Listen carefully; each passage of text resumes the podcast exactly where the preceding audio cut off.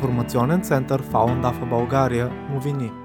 Аз съм Ивайло Ангелов с новини от Пловдив и Варна, където се организира петиция срещу бивш китайски диктатор. Международна петиция за подвеждане под съдебна отговорност и осъждане на бившия китайски диктатор Дзян Замин за извършените от него престъпления срещу човечеството и геноцид спрямо определена част от китайските граждани беше организирана в Пловдив на 11 юни и във Варна на 12 юни тази година.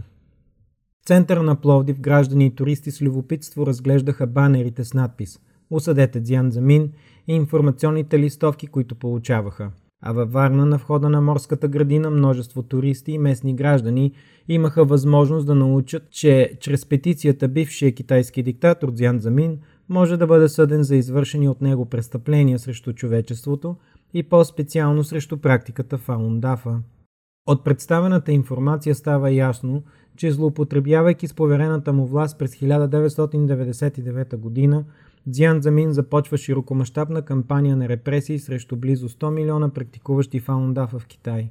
По нареждане на Дзян Замин, който по онова време изпълнява длъжността генерален секретар на Централния комитет на Китайската комунистическа партия, последователите на Фаундафа са затваряни в трудови лагери, центрове за политическо превъзпитание и психиатрични клиники – те са подлагани на мъчения, подробно описани в жалбата, която е адресирана до Върховната народна прокуратура и Върховния народен съд на Китайската народна република. Тези действия са в разрез с международните наказателни закони и нарушават Конституцията на Китай. Целта на петицията жалба е да започне официално разследване, за да бъдат доказани престъпленията на извършителя. Така всеки подписал се в петицията става тъжител. Привлечени от липсата на цензура, с която в Китай вече се говори за злоупотребите на Дзян Замин, семейство китайски туристи се спря пред информационния штант в Пловдив, където имаше материали на различни езици. Те взеха брошурите на китайски език и копия от вестника на международната медия Епохални времена.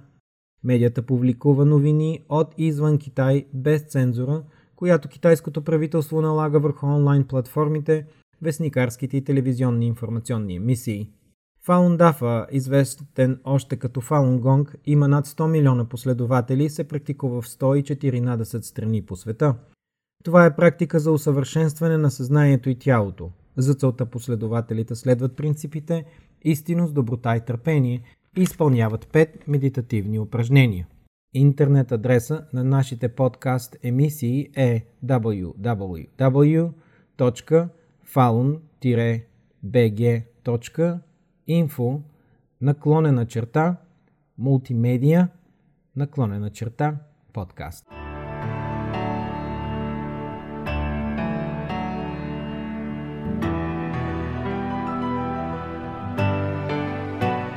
Фаун Дафа е практика за подобряване на духа и тялото. Следвайки принципите истинност, доброта и търпение, практикуващите повишават морала и духовността си – а доброто си здраве поддържат чрез изпълнение на петте медитативни упражнения, които включва системата.